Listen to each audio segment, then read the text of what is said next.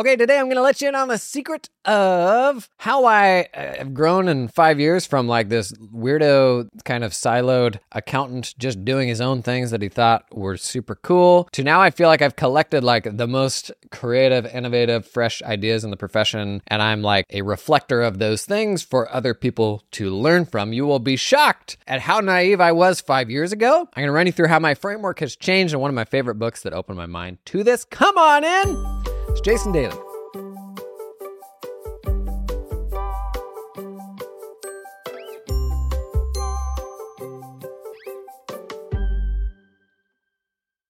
Well, exciting news today. We are dying under Sydney, Australia for Xerocon. And it feels like a full circle moment because I'm here talking AI today and tomorrow. Got to go to the Women's World Cup final on Sunday with my wife, which was, you know, just a shocking moment. That all really stems from making the decision to post online and share my journey. And it's just wild. This would be, I thought, a fun episode to kind of put all this in perspective and open your mind a little bit to how much we limit ourselves when we're thinking about like the short term ROI calculations and how we have to build everything ourselves from scratch, and you really don't. The secret to success is stealing it is just outright theft. So today we're talking about the good ways, and the bad ways to do that, and one of my favorite books, uh, Steal Like an Artist, and how that impacts my kind of mental framework for running accounting firms. But first, a story. Okay, so back in like 2018, I finished graduate school. I had gone back to get an MBA after doing tax for about 10 years in the US. So I was income tax preparer, and I was kind of bored of it. To be totally honest, I wasn't really all that great at it either. Like I was good enough, but there were other things in my life that I was I knew I was really good at. And this was not one of those things. So I kind of came to the conclusion that I probably shouldn't be setting up camp doing that work for the rest of my life if it's not something that I'm really naturally good at. I think this is also what led me to particularly enjoying more of the firm strategy and firm running and people development stuff because I honestly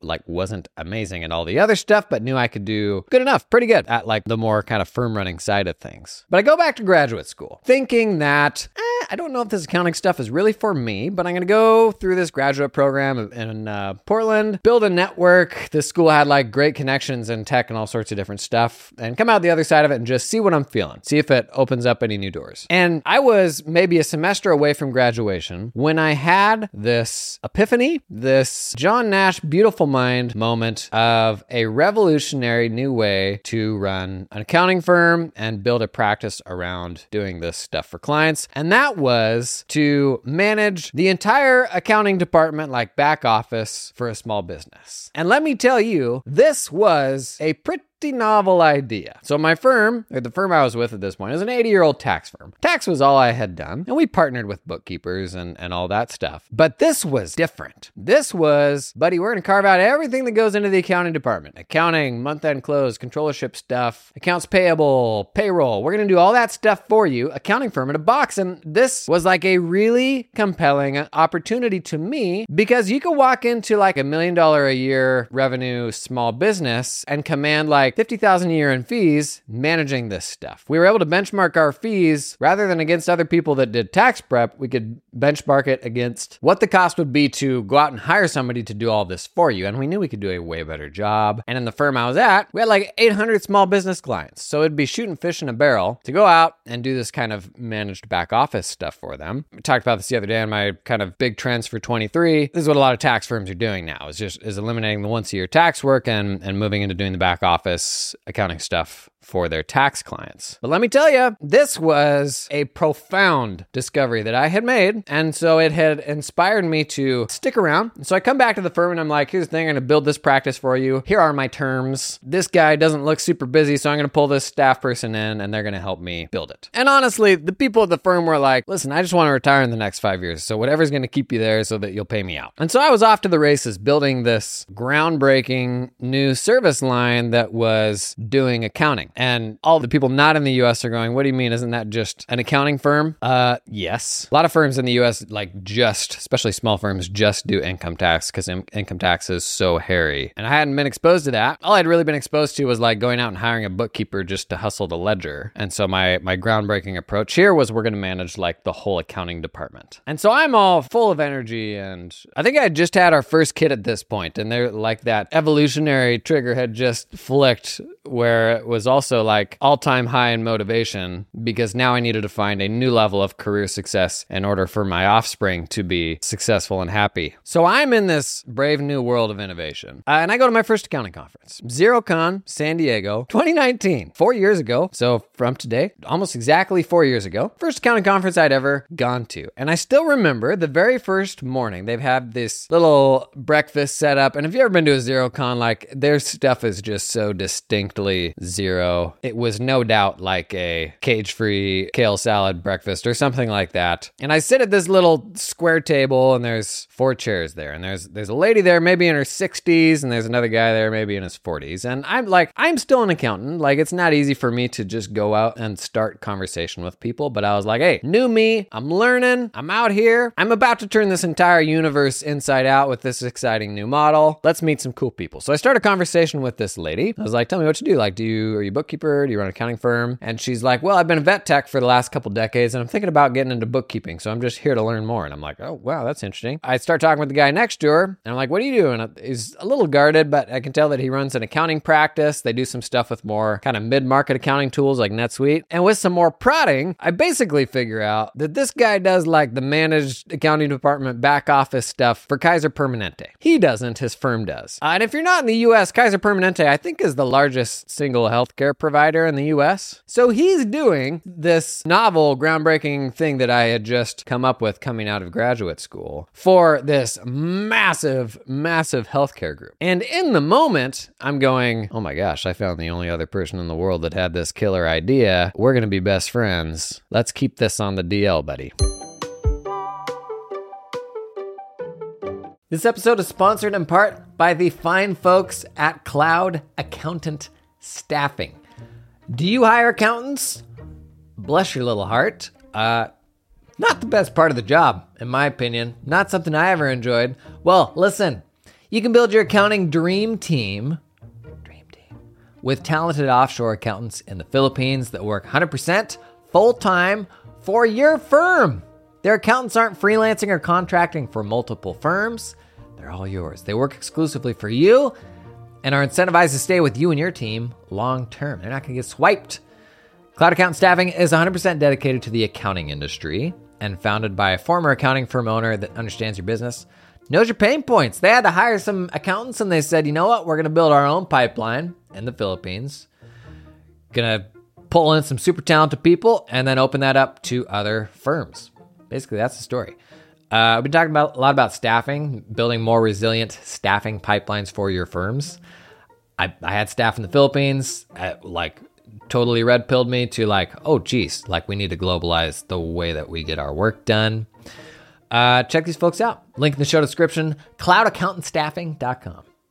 Hey, this episode sponsored in part by Firm 360. I know you were just about to ask. Firm 360, practice management system that gives you a 360 degree view of your firm. All that stuff all in one tool. And if you listen to me talk software much, you know that I'm an advocate of asking my peers, hey, what are you using? What is working and not working? And you know what? There is a whole bunch of reviews online for Firm 360. And I'm not talking about the stuff on the Firm 360 website when you know you know they just cherry pick the winners. I'm skulking Capterra right now. Come on in. Whole lot of happy people hanging out there, leaving reviews for Firm 360 so I know I can trust them. Let's talk about Tempe B, certified public accountant, got a 1 to 10 employee firm. Quote, great solution for small firms. We've been using Firm 360 for several months now, and with each monthly feature update, we are loving it even more. We're a very small firm that needed an affordable yet effective CRM solution, and Firm 360 has filled that need. I've implemented other software programs. This one has been the easiest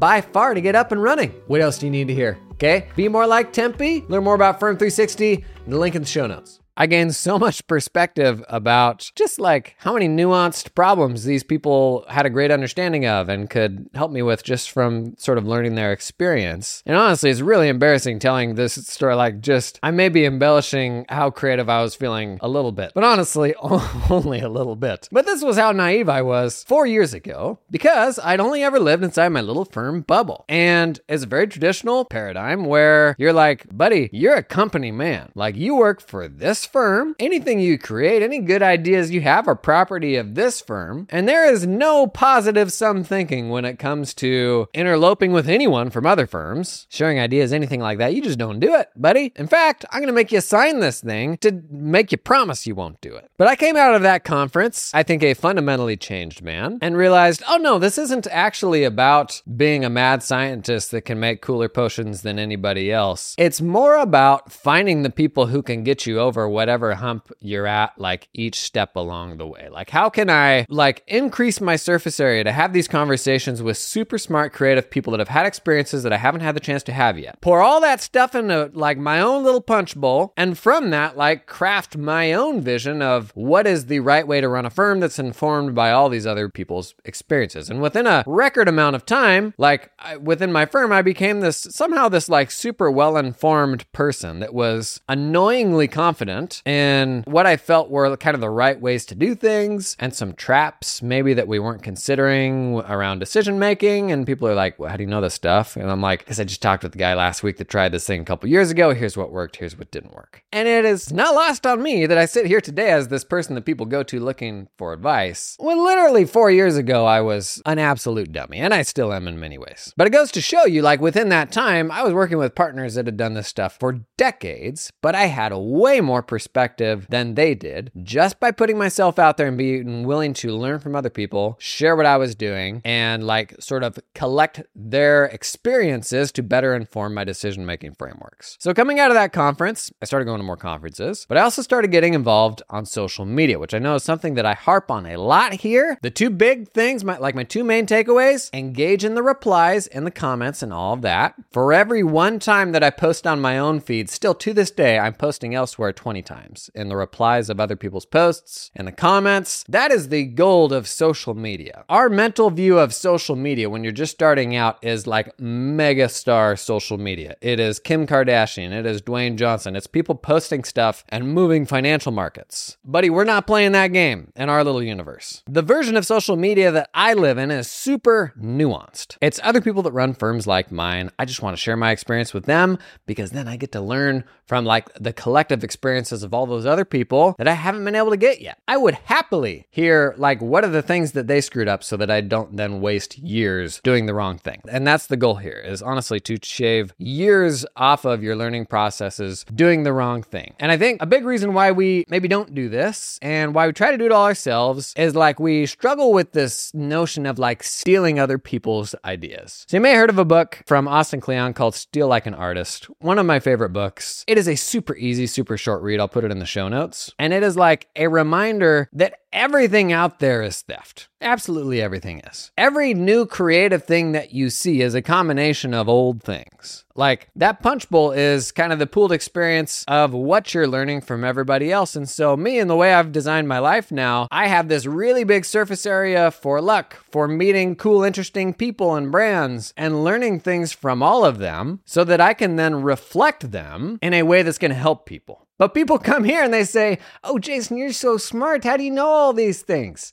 Buddy, I'm not. But I've been super fortunate to honestly build a business around collecting that stuff, like definitely wrapping some production value and entertainment around it by helping people learn, by sharing and regurgitating like the best and the coolest and the most creative stuff that I hear from other people doing this. So, some really cool lessons from Steal Like an Artist. The Beatles, they started as a cover band. And I think oftentimes we get stuck with like where to start and how to make take the first steps when the reality is you find yourself in the doing of the work, I think. You find what you enjoy, you find what feels uniquely you by doing it. So if you have to start by ripping somebody off, great. That's a great place to start. But for whatever reason, we have this like force inside of us that's like, well, that's not fair. I need to find my own path. Reality is, when you're starting out, like, you got no idea what that path should actually be. So, I think to give us permission to beg, borrow, and steal, let's define the bad version of that. The bad version of that is plagiarism. It is taking something without giving credit. But I'm gonna let you in on a secret. Running accounting firms, it is more about consistent execution than it is like a super novel creative approach. This isn't really a hub of innovation, I would say, which is good. Most people don't go into accounting to, you know, put a man on the moon.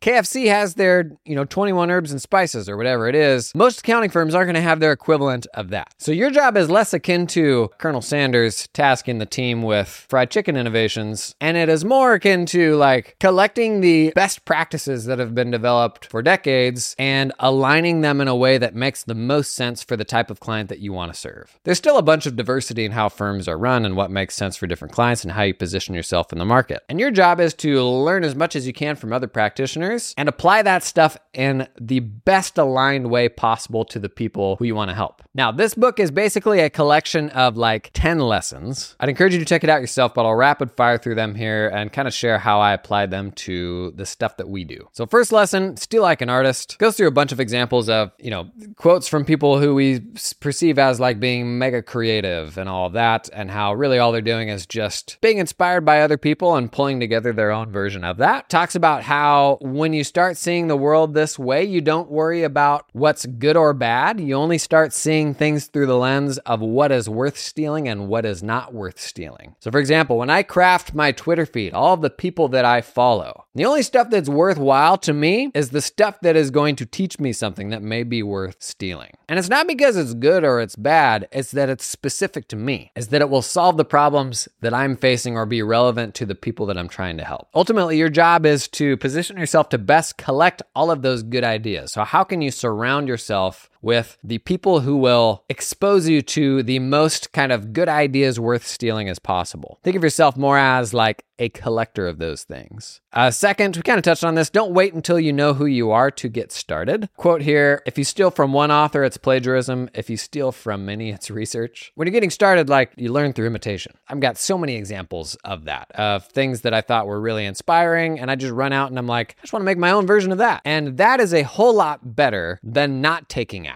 right? Than sitting back and like doing the playing house of business of like thinking through oh workflows and like building all of this infrastructure when you haven't actually done any of the work yet and you don't know the problems that your clients have you just got to get started and getting started with somebody else's formula is a whole lot better than sitting there and waiting until you come up with something totally novel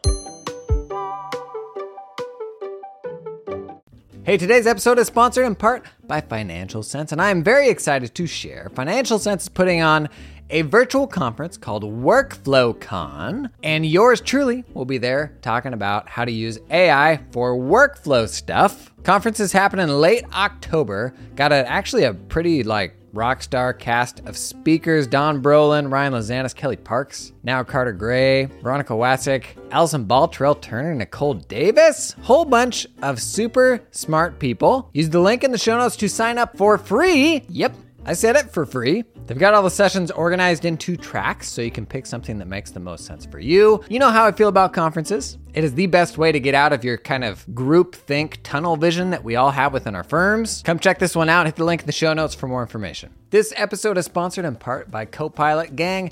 I like tech as much as the next guy. I like finding new apps, plugging new stuff into my stack, but you know what I won't stand for? Is a scattered client experience. Imagine this dream world where a client can log into one thing and get access to all the things. Easier said than done right now, right? Because you got all these different tools with magic links and log into this, log into that to get like all of that stuff out of a single portal is really hard right now. Oh, that was until Copilot. It is an all in one portal platform. It's not like a here's how to do all your workflow sort of thing. It is a here's a super powerful platform because you know who knows best how to put that together? You. You know what your clients need, and you can even customize it down to the client, down to the client group. Got a bunch of great built in functions, but you can also embed other apps straight there into it so you have one seamless experience without any seams. Popular apps people are embedding in there Calendly, ever heard of it? Jotform, Airtable, Google Sheets, Power BI, ClickUp, Google Data Studio, Typeform, Excel. You can embed all that stuff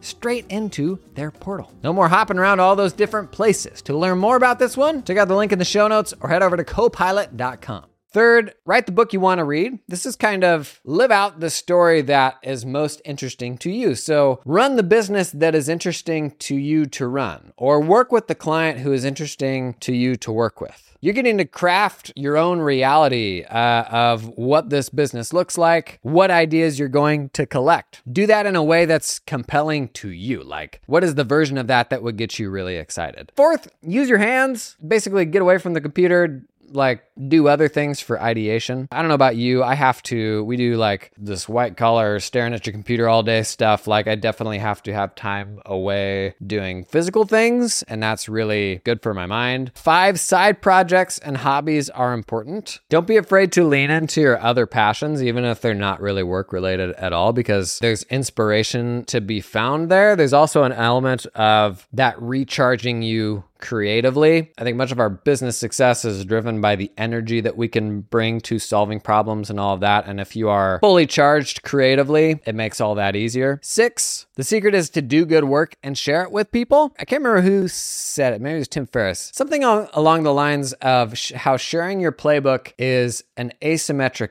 bet. So if you do this thing and this cool thing in a vacuum and nobody ever hears about it, like, okay, fine, you did that cool thing. But if you do that cool thing, but then you share it externally for hundreds of other people to see, it makes the fact that you did that thing more meaningful. It creates more opportunity from it. And we struggle with, you know, self promotion and stuff like that. So think of it more through the lens of I just did this cool thing or I learned this novel thing. Here's how I can help people. Here's how I can put that out there to increase the likelihood of someone else being able to have success in the same situation. Think of it more through that lens. And so when those really awesome things happen, think about whether there's a way to amplify those things to help other people. So I got to go to the World Cup final the other night with my wife. And that all happened because I made the decision to start posting stuff on social media, be transparent about the work that I do, and increase my surface area for luck and for meeting cool people and brands. And when I sat down and first made the commitment to, it was really posting three times a day to Twitter for about two years. And like most things, the best things, the things that are most successful, are done by the people who are doing it more than anyone else thinks is reasonable. So my videos are good because I've invested more time and money into videos than anyone else would think is reasonable. But when I sat down and I made that commitment to myself, it wasn't so that, oh boy, one day I'm, I can go to the World Cup final. It wasn't any of these things that honestly have happened, like to be able to build a business around content and stuff like that. I'm in Sydney right now, honestly, a place I never thought I'd be. It's an unbelievable city. I wanted to record this episode today to open your mind to the amazing things that are possible that you just can't foresee. I just shared what a total knucklehead I was four years ago, and I still am today. My hope is that by sharing this like amazing opportunity I've had, you are inspired to do something that is leaning into leverage or outside your comfort zone because you genuinely can't comprehend the cool opportunities that are out there if you make the most of the internet, of networking, of putting yourself out there and meeting cool people. So, lesson six the secret is doing good work and sharing it with people. That's like my full time job right now, I feel like. Sharing the cool stuff that I'm able to learn from other talented people and reflecting that back so that other folks can learn. Seven, geography is no longer your master. We can get really locked into our daily surroundings and where we go to work each day and what exactly that routine looks like. But that can limit you when it comes to thinking outside the box. The more you do that, the more sort of tunnel vision you get. We've talked a lot about this when it comes to going to conferences and meeting new people and meeting new firm runners. You don't realize just how much you're in this group think with the same people and the same clients you work with every single day. Your reality is kind of limited to what makes sense within that bubble. And it isn't until you get outside that bubble that you realize oftentimes there's fundamentally better ways to do these things. Uh, number eight, be nice. A lot of this stuff does come back to like just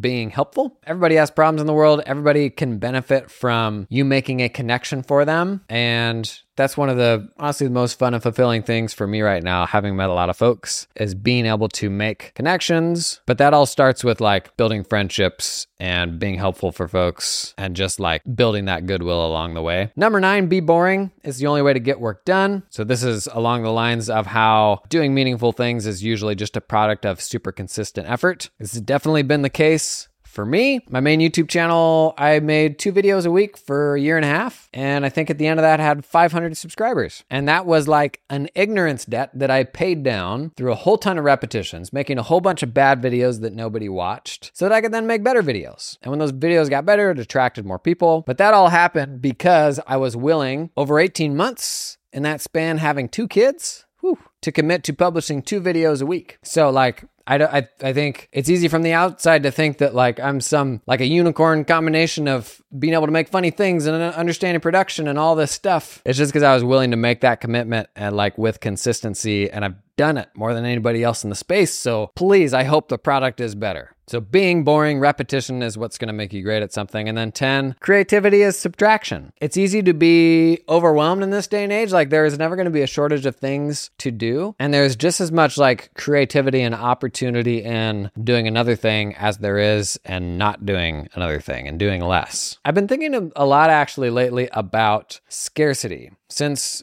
we talked the last like a few weeks ago about uh, kind of the offer framework within an accounting firm and how to bring in stuff at like double the prices and how a big product there is communicating the scarcity around how many people you can help. I don't know that we've thought enough about that and exactly how scarcity can be a driver of success for your firm and how you onboard clients and all that or even like being more aggressive about the stuff that we won't do, like the types of services we won't support, the type of people we won't help in our firm. Getting to a more profitable firm, honestly, unless you're just starting out, is probably more about subtraction than it is about addition. There you go. There's your cross stitched potholder inspirational quote of the day. Running a successful firm is more about subtraction than addition. I think that's probably true. Man, that was the case for me. My last couple years in firm running were all about subtraction. I had way more fun when I was getting smaller and charging more than when I was like going after these sweaty, pointless growth metrics. So, my secret to growth, buddy, figure out how you can steal a whole bunch of ideas from other people. That is what it's all about. A lot of really smart people tune into this podcast. So please don't hesitate to post your, I don't know, embarrassing or ignorant questions in the comments. I started all this stuff from like a huge place of ignorance. And the sooner you can pay that down, the better. The sooner you can move on to cooler stuff. That's all I got today. Thanks for coming and hanging. I'll see you in the next one.